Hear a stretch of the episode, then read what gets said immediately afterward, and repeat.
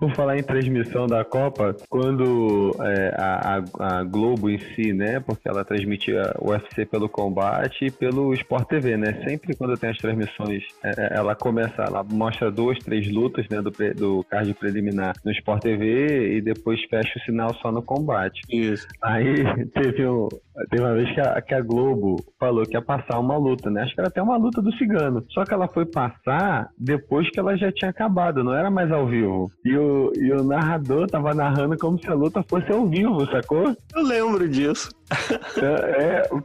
Aí depois os caras ficaram sacaneando. Os caras narrando a luta que já tinha acontecido, eles ficavam toda hora, é ao vivo, hein, gente? Isso aqui é tudo ao vivo.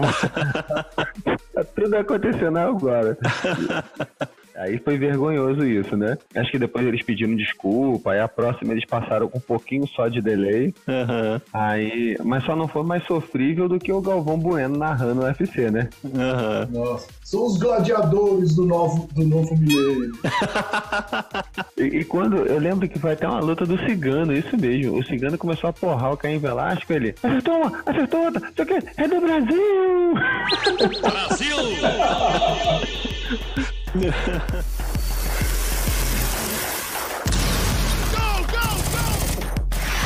Começando Confia na Cal, o podcast que faz jus ao nome, e comigo aqui hoje o Brunão. Com fone novo. E pior, né? E pior. Eu não sei o que aconteceu com essa merda, cara. É muita doideira, né, cara? Eu paguei carão no fone, acho que R$25, e ele... Ele deve ser assim como você, Bruno. Ele vai passando o tempo, vai caindo o desempenho. Ele broxou. Não que a Polly tenha me confidenciado alguma coisa, mas...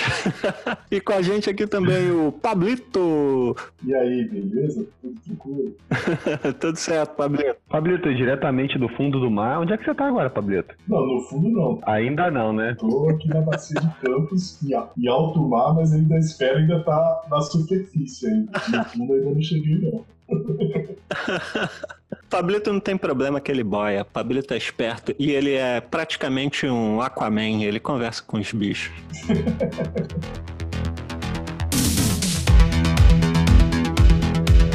E aí, Brunão, conta pro nosso ouvinte como é que vai ser o programa hoje.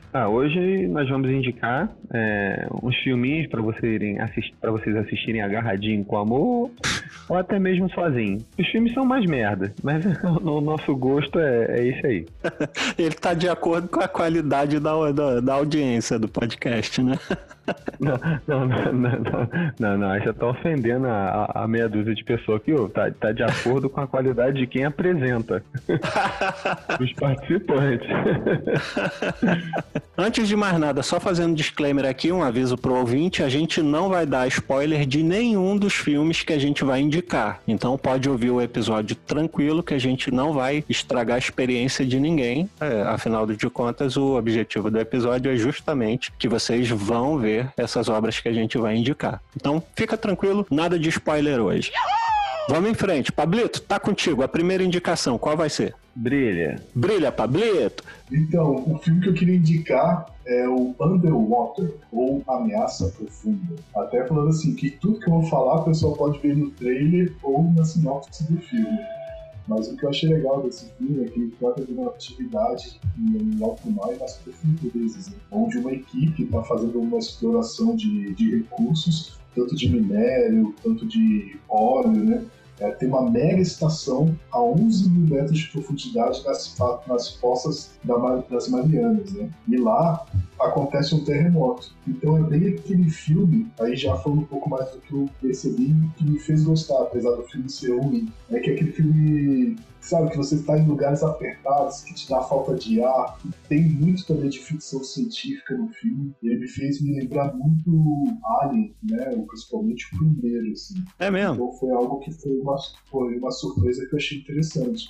O terremoto que você diz é no fundo do mar, é isso? É na Fossa das Marianas? Exato. que ocorre, e isso aí que tá lá alocada, trabalhando, eles se veem tendo que sair, né, da estação, só que aí já vai decorrer problemas no filme, né, e até descobrir o que houve com o terremoto, as pessoas que ainda não conseguiram sair pelos como se fossem submarinos, né, de resgate, e aí todo o filme é esse drama de as pessoas tentarem sobreviver a 11 minutos de profundidade. Vixe, Maria. Eu já vi alguns documentários sobre essa Fossa das Marianas, eu sou muito curioso a respeito do fundo do mar, dessas peixes que vivem nessas assim, lugar profundo de mar, né, que eles são bem diferentes, lá não chega a luz do sol, né, nesse fundo do mar tão fundo assim, aí eu acho isso bem legal. Uma curiosidade, Gambá, você sabia que o homem já foi mais vezes à lua do que nas Fossas das Marianas, lá no fundo? Eu tô falando assim, o homem ser humano, né, que foi até lá embaixo.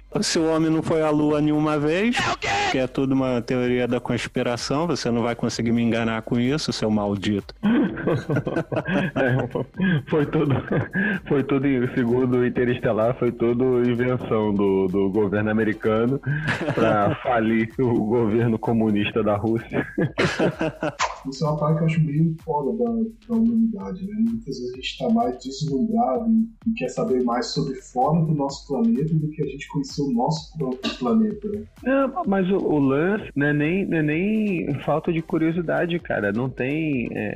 Lá embaixo, a pressão da água é muito grande, cara. Um ser humano não consegue ficar tanto tempo lá. Mas o problema também é a questão de recurso, né? Se você tivesse alocado metade do recurso que você dá pra NASA, muitas vezes você ia ter conseguido tecnologias melhores pra você conseguir fazer esse tipo de estudo, né? Cara, eu acho que lá no fundo é como a pressão, é como se tivesse uma torre Eiffel em cima de cada metro cúbico, sacou? O peso de uma torre Eiffel. São os ATMs, né? Isso. Cada uma ATM como se fosse um nível de pressão, né? E aí você vai multiplicando a pressão. Então, quando você tá muito fundo, a pressão é absurdamente grande. Assim. O negócio que eu não consigo entender é que tem esse lance da pressão que é gigantesca, e aí o homem para ir lá precisa de praticamente um transformer, né?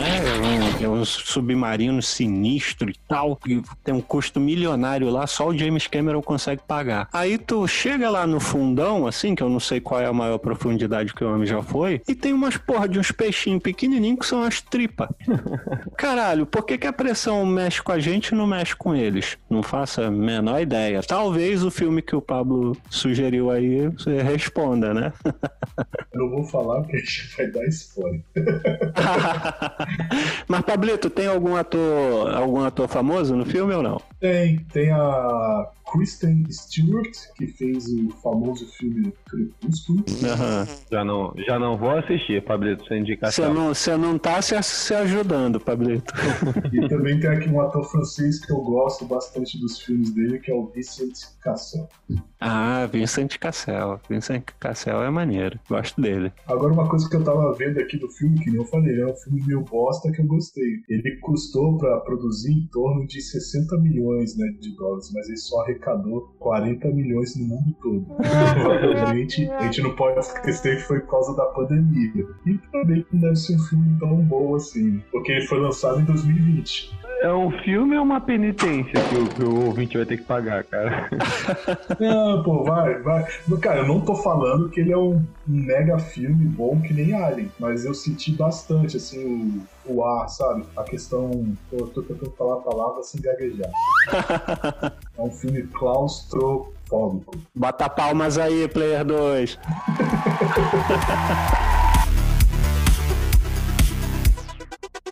Brunão, o Pablito trouxe aí pra gente um filme que pode trazer um certo ar nostálgico pra quem era fã da série Aliens. E você, o que tu tem pra gente aí? Tá, então, Gabá, eu trouxe o filme Fratura, que tem como ator principal aquele maluco que fez Avatar. Como é que é o nome dele mesmo? É o Sam Worthington. O filme se passa, ele, a esposa e a filha, eles estão viajando, aí param num posto pra lanchar, pra ir ao banheiro, pra fazer qualquer coisa. A filha dele sofre um acidente. Ela se assusta com o cachorro, cai num buraco e se machuca. Então ele pega a filha, né, rápido, com a esposa, leva ela para o hospital. Chegando no hospital, ele vê os médicos levando a filha e a esposa, e o tempo vai passando e ele não vai tendo mais notícia. E daqui a pouco ele começa a perguntar para os enfermeiros onde é que está a esposa dele, e a esposa dele não tem entrada, nem a filha, eles não têm entrada no hospital. Aí começa a loucura. Ele chama a polícia porque ele tem certeza que entrou com a filha e com a esposa no hospital, mas não tem ficha delas lá, e na câmera também não mostra ele chegando, e o filme todo se passa nisso, ele tentando provar que entrou com a esposa e a filha no hospital e não tem nenhum registro disso acontecendo. Eu acho que se eu falar mais do que isso é spoiler. O que eu gostei desse filme é que ele é um tipo de filme que tem um troço que eu adoro, que é... você nunca sabe quem tá falando a verdade. Sim. Nesse filme, até os 10 minutos finais. Até os 10 minutos finais, você nunca sabe quem é que tá mentindo, você não sabe quem é o bonzinho, quem é o mauzinho, nem nada disso. Isso eu acho um troço interessantíssimo. Poucos filmes conseguem fazer isso bem. E as atuações, inclusive, são muito boas. Esse ator ficou muito queimado em Hollywood, que ele bombou muito rápido assim que ele apareceu na época do Avatar 1. Avatar? Isso, na época do Avatar.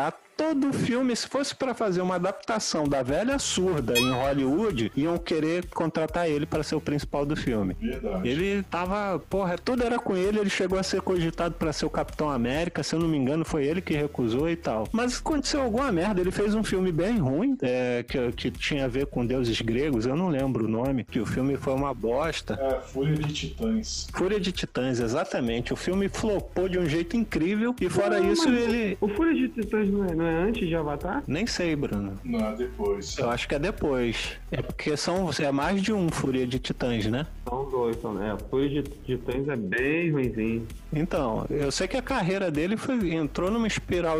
Desculpa, o Avatar é de 2009 e o Fúria de Titãs...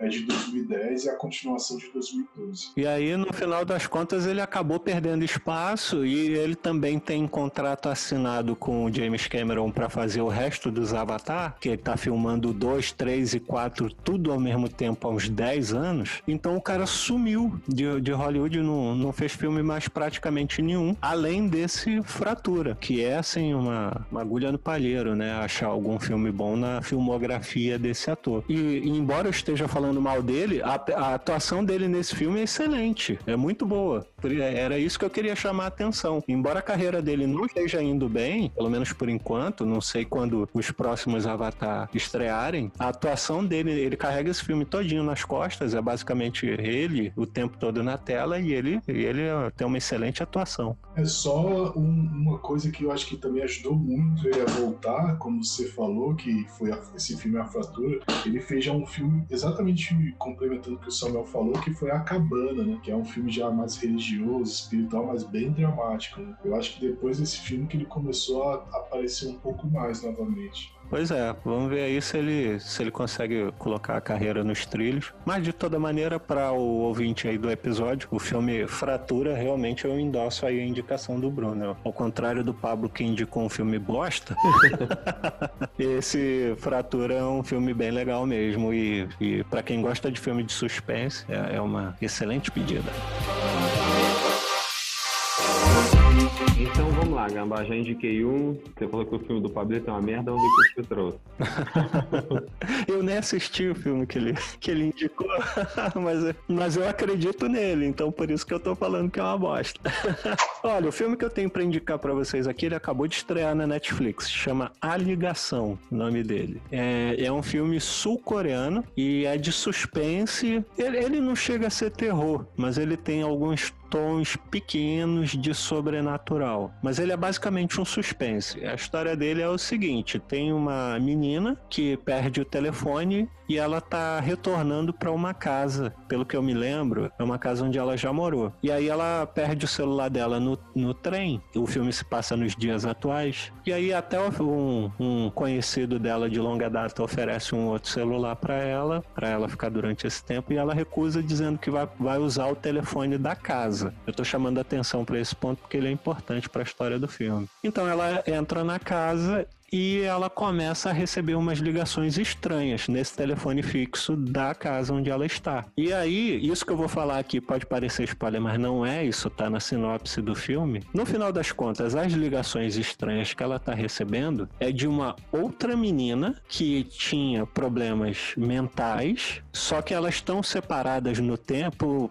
assim, por uns 15 anos de diferença, manja? Uhum. A menina da época atual, quando atende a ligação, ela tá falando com uma outra menina que tá uns 15 anos no passado, se ligou? Uhum. E as duas estão na mesma casa, uhum, só separadas no tempo. E aí elas começam a ver que essa comunicação entre as duas pode ser útil pra elas, pra resolver alguns problemas que elas têm. A menina do passado tem certos problemas, porque é mantida presa em casa, e a menina do presente tem alguns traumas do passado que podem ser resolvidos pela menina que tá lá no passado. Uhum. E aí o filme vai se desenrolar a partir daí, porque as coisas não vão sair tão bem quanto pode parecer, e vai começar a dar problema atrás de problema. E aí, porra, cara, o filme entra, ele vira um thriller de vai acontecendo merda atrás de merda, e até tem um final que é bastante, como não é um filme de Hollywood, é um final que não é tão, a gente não tá tão acostumado assim, entendeu? É um final bem surpreendente. Eu gostei bastante do filme, por ser um filme sul-coreano. Ele não tem aquele ritmo que a gente tá acostumado a ver nos filmes de Hollywood, sabe? Em que as coisas são super bem encadeadas, não. Às vezes você vai ver uma cena ou outra que não casa muito bem com a seguinte ou com a anterior. Acontece, é coisa...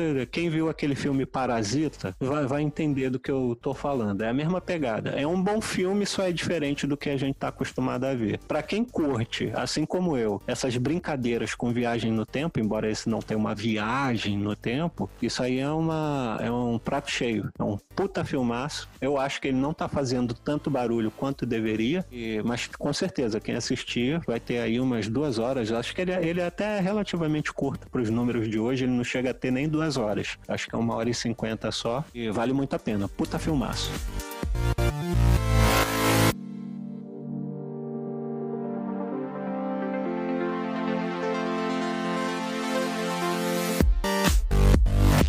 Então, Pablito, nosso Aquaman da Bacia de Campos.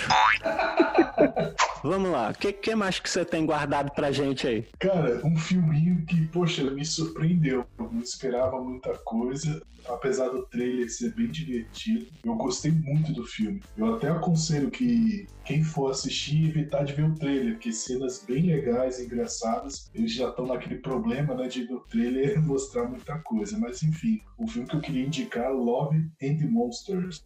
É um filme onde a gente vai acompanhar a história do Joel, que é o garoto, o ator é o Dylan O'Brien, que é aquele que fez a trilogia Maze Runner. Sei qual é. Tá ligado? Uhum. É bem legal, inclusive, a trilogia. E aí nesse filme é um mundo pós-apocalíptico, onde, pra variar, os humanos fuderam com tudo, né? E ao tentar fazer uma melhoria genética dos alimentos e, enfim, isso acabou se voltando contra eles. E aí os insetos e os anfíbios se tornaram monstros gigantes, matando toda a humanidade. E o Joel vive num subsolo, onde no subsolo todo mundo já tem casais. E a última lembrança que ele tem é da namorada no colégio dele, que ele viu no momento que deu a merda, né, o apocalipse. E aí ele descobre que ela tá mais ou menos a 200 quilômetros de distância em outra base no subsolo. Uhum. E ele, que sempre foi o cagão, o protegido da turma, ele resolve se aventurar sozinho atrás da namorada dele. E aí as aventuras começam. Um filme bem divertido, muito legal mesmo, me surpreendeu. Mas qual é a pegada? É um filme de comédia? É de ação? Qual é o lance? É comédia, ação, ele tem uma pegada meio teen, sabe? Mas ele se surpreende bastante com a qualidade dos efeitos especiais. Ele é um filme que tem... Ele começa a contar a história dele. Sabe aquele filme que ele conversa às vezes um pouco com a câmera, através do diário dele, ele desenha os monstros que ele vai descobrindo. E assim, ele já deixa um plot bem legal para uma continuação também. Uhum. Ele flerta muito com uma pegada de como se fossem aqueles filmes meio HQ também, de quadrinhos, sabe? E o nome é Love and Monsters, então realmente tem monstros no filme, né?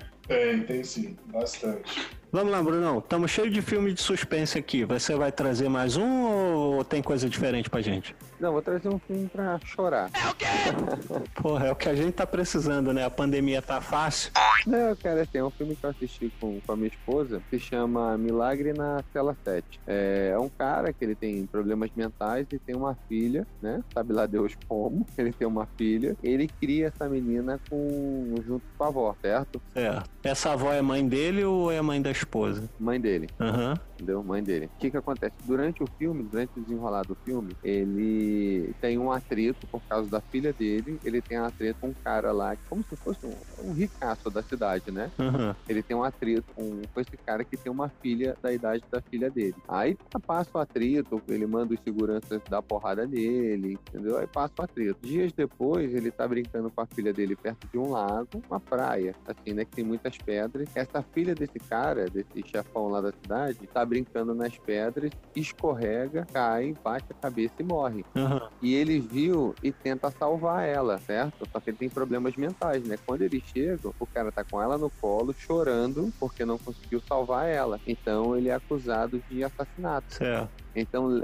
levam ele preso pra prisão e ele é condenado à morte. Porque, assim, ele não consegue falar coisa com coisa, entendeu? A idade mental dele é da idade da filha dele. Acho que a filha dele tem uns 10, 12 anos, entendeu? Uhum. Só que tem uma testemunha que consegue, que vê o que aconteceu, que vê que a filha dele, do cara caiu e ele tentou salvar. Só que essa testemunha... Cuidado pra você não contar o filme inteiro, né? Não.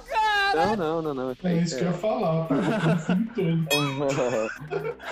Então o filme se passa tudo isso, tentando provar que ele é inocente, tentando fazer ele ver a filha dele de novo, entendeu? Uhum. É muito maneiro, tá? Esse filme, mas também é muito triste. Ele tá disponível em alguma plataforma de streaming? Sim, Netflix. Ah, esse filme tá no Netflix. Os dois filmes que eu falei são Netflix. Então qual é o nome do filme? Milagre na Cela 7? Milagre na Sala 7. Entendi. Pra quem tá com a vida feliz demais, então, tá aí a dica.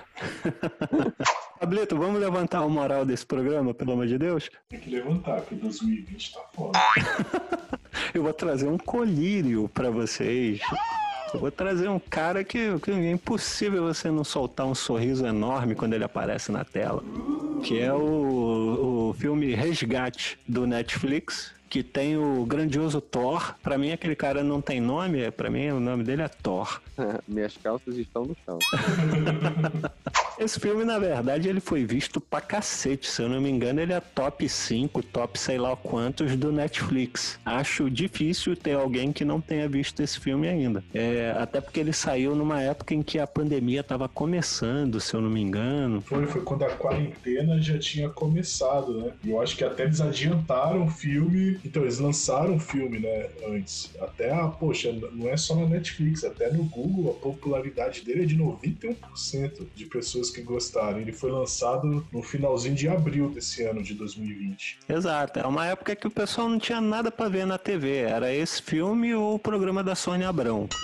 O filme teve uma audiência monstra, mas você vai que alguém não viu, né? Aí um puta filmaço. Pra mim, vendo esse filme, ele me lembrou bastante aqueles filmes do Liam Neeson, mas bem lá no começo, sabe? Não essas merda que esse filme que ele tá fazendo agora de ação, mas lá no Eu Vou Te Achar e Vou Te Matar. Qual é o nome desses filmes mesmo? É o Busca Implacável, né? Pois é, que é um filme de ação que tem um herói fodão que você nunca teme por ele, mas na verdade a graça do filme é você ver de que peripécias ele é capaz. Na verdade, a parada desse filme é essa, você vê o cara superando os desafios mais incríveis possíveis para tentar completar a missão dele, que nesse caso é resgatar, manter a salvo um filho de um magnata corrupto garoto que parece estar sendo ameaçado, é isso? O plot do filme? É, na verdade o pai dele tá preso, né, na cadeia, e ele sabe que, tipo, exatamente,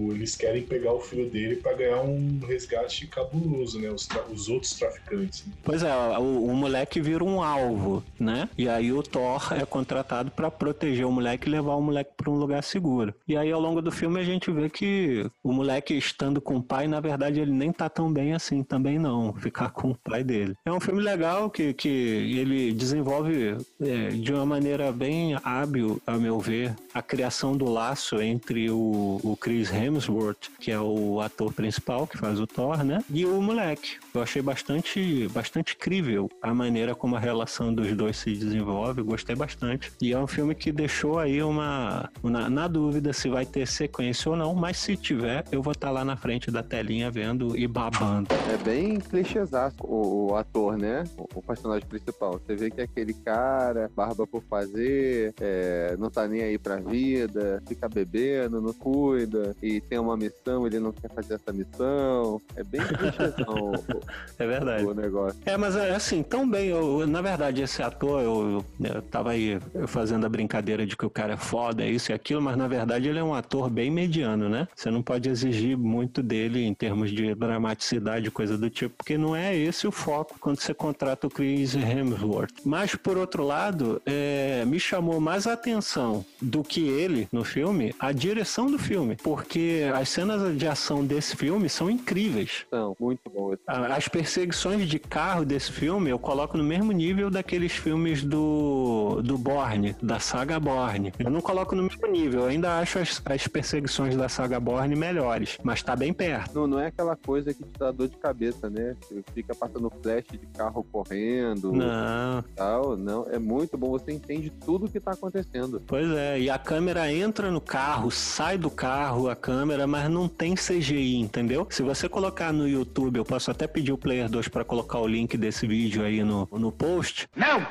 Se você for ver como é que foram feitas essas cenas de ação, se eu contar, vocês não acreditam. Eles amarraram o diretor na frente de um carro e foram com esse carro seguindo o carro que era pra ser filmado, manjou? Entendeu? Eles meteram o diretor do filme em cima do capô de um carro e ligaram a câmera e foram, cara. Então, a hora que a câmera chega perto do carro do ator principal, se a câmera tá perto do carro dele, significa que o pé do diretor tá junto, entendeu? Uhum. Se alguma coisa desse errada ali, ele ia se fuder. E não é qualquer diretor, né? Foram os irmãos russos, né? Não, o diretor não é irmão russo, não. Eles são produtores executivos. Ah, só pra pensar que ele que tinha sido diretores. Não. O diretor desse filme é um cara que... Eu posso estar falando besteira aqui, eu não vou pesquisar agora, mas é um cara que era diretor de segunda unidade dos irmãos russos. Manja? Aquele diretor que você bota pra filmar landscape, aquelas ceninhas de transição entre uma merda ou outra, ou algumas cenas com os personagens coadjuvantes que não tem muita importância. Normalmente, quando a produção é muito grande, o diretor, ele tem um diretor de segunda unidade, que eles chamam, ou diretor assistente, que é pra gravar essas cenas sem muita importância. Os próprios irmãos russos, eles já foram diretores de segunda unidade, entendeu? Então é um passo normal na carreira de um diretor de filme de Hollywood. E o diretor desse filme, Resgate, é um cara que era peixe dos irmãos russos, sacou? Mas poxa, na hora que você olha assim, eu tô olhando aqui, poxa, ele fez Atômica também, né? Que é bem conhecido pelas cenas de ação. E que é uma bosta. The King of Fighters. Outra bosta. Mas assim, as cenas de ações são legais. Ele fez o quê? The King of Fighters? Sim, tu viu isso, cara? Esse filme é tão ruim que vale a pena, cara. Manja aquele filme que é tão ruim que fica bom? Ah, não, cara, eu não consegui não. Tipo Street Fighter. Pô, não, cara, eu fui assistir Street Fighter no cinema. No cinema. Caralho, vou ver o Ken, vou ver o Ryu dando Hadouken, dando Ryu. Caralho, mano. Quando chegar lá, é claro que o ator principal tinha que ser o Gaio, né? Militar, americano e tal. Aí quando eu vi o Bison, aquela porra Honda, puto, Zangief, caralho, eu me decepcionei tanto. Quando eu vi que esse filme ia lançar esse filme do The King of Fighters, caramba, não vou nem me arriscar a assistir, vai acabar com todo o meu sonho. É uma merda incrível. Outro filme que o Thor fez que eu gostei muito, cara, foi o Coração do Oceano, né? Acho que é o Coração do Mal, o Coração do Oceano, uma coisa assim. É um que ele fica magrão? É, o da Moby Dick. Isso. Aham, é muito bom esse filme. Esse filme é muito maneiro, cara. É muito bom mesmo. Como é que é? Qual é o lance do filme? Conta a história de Moby Dick. Ele é um. É a história do livro da Moby Dick. Ah, é a história do livro? É. Ah, tá. Tem o Tom Holland também. O que é maneiro do filme é que, assim, um sobrevivente desse Access, acho que é o nome do navio que a Moby Dick afundou. Uhum. Então vai um cara, o americano, ele vai pra Inglaterra, pra essa cidade, onde é a cidade do Thor, e o cara quer saber a história da baleia branca que afundou barcos, entendeu? Uhum. Aí ele começa a contar, no que ele vai contando, vai mostrando a história, sacou? Aí é a história do Moby Dick, ele tá escrevendo o livro, né? Tá ouvindo a história do maluco e escrevendo o livro. Você tá contando o filme todo de novo.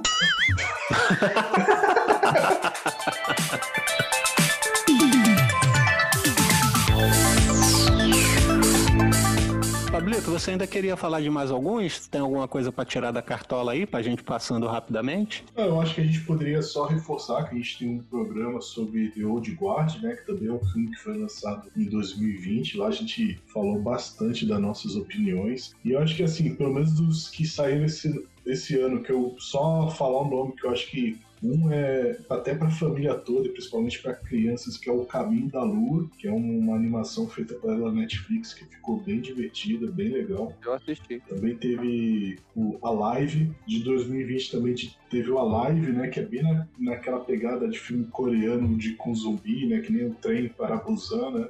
Só que bem interessante o filme, numa outra perspectiva de quem tá ali na cidade. E um que eu gostei bastante, que é o Chamado da Floresta, que é a história de um cachorro na Sibéria.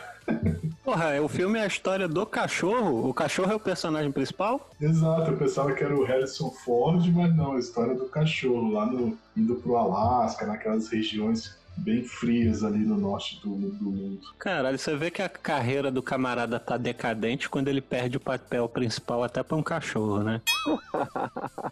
Mas o que eu achei legal desse filme é que, nessas pegadas novas de não pode usar cachorro, o cachorro é todo CGI, cara. E impressiona bastante, assim. E é mesmo, né? Qualidade, né? Não pode usar cachorro, não? Tem essa parada aí de maus tratos, né? De maus tratos com animais, aí estão preferindo nem usar os animais mais, entendeu, Bruno? Ah, pra não dar repercussão.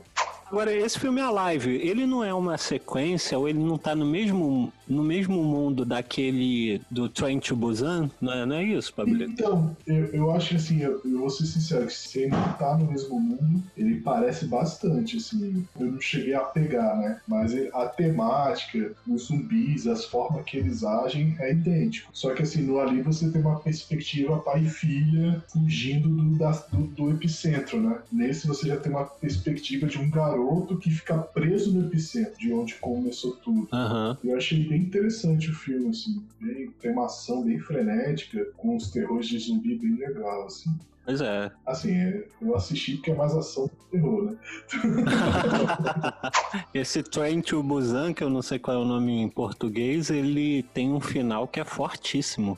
Esse final é traumatizante, o final desse filme. Pra quem não viu ainda, se não tiver coração forte, é melhor nem ver mesmo. Como é que é o nome dele? Em inglês é Train, de trem, to Busan. Uhum. Mas eu não sei o nome. Eles falam que é bem ruimzinho, né? É, já ouvi falar. Eu não cheguei a ver a continuação, não. O nome em português é Invasão Zumbi. Tá no Netflix. Nossa, que diferença. Invasão Zumbi, o nome dele. É de 2016. O 1 vale a pena, o 2 dizem que não. Não assisti. Também não.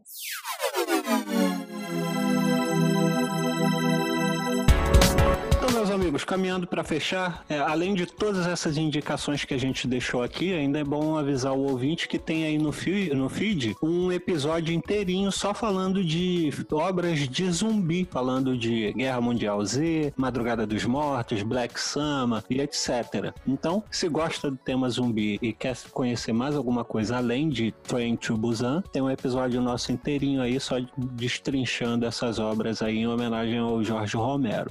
Brunão, o nosso ouvinte seguiu as nossas dicas aqui e achou que era tudo uma bosta e quiser reclamar, ele vai no Procon ou ele tem algum outro jeito de reclamar com a gente? Ele pode mandar um e-mail para contato@confianacal.com.br. Isso aí, e-mail de reclamação a gente não lê, certo? Uhum. Mas se ele quiser mandar...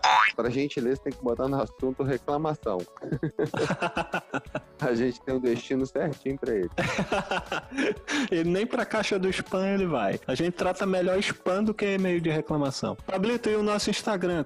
Qual é o endereço do nosso Instagram? O @calconfia. E se o ouvinte quiser saber, assim que saiu o novo episódio, é só seguir a gente lá no @calconfia no Twitter. No Twitter a gente coloca sempre um teaserzinho do episódio e já vai inclusive com o link para ouvir o episódio inteiro na plataforma que você preferir. Ou seja, mamão com açúcar, facilidade.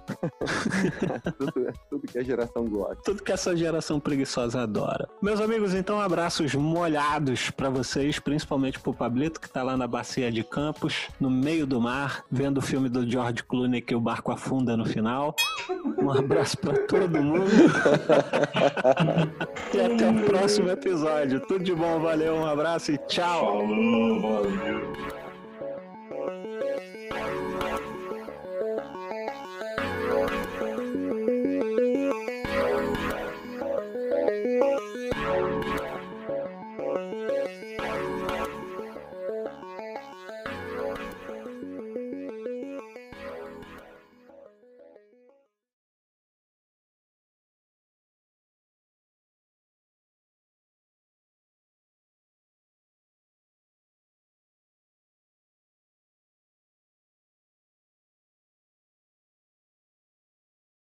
Ah, mas esse aqui não é indicação, porra. Eu posso dar até dar spoiler.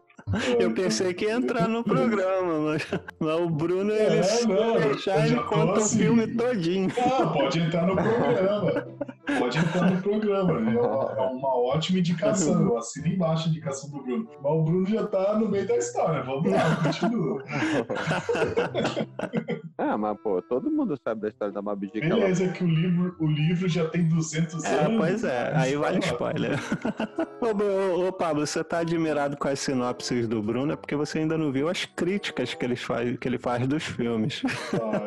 A crítica do filme XXX1, se você ouvir, você cai pra trás, cara. A gente tava saindo da sessão do filme, ô Pablo. O Bruno me solta essa pérola no meio da rua, com a gente indo embora pra casa. E aí, Bruno, o que achou do filme? Ele, porra, caralho, puta que pariu, vai tomar no cu, que caô, filha da puta.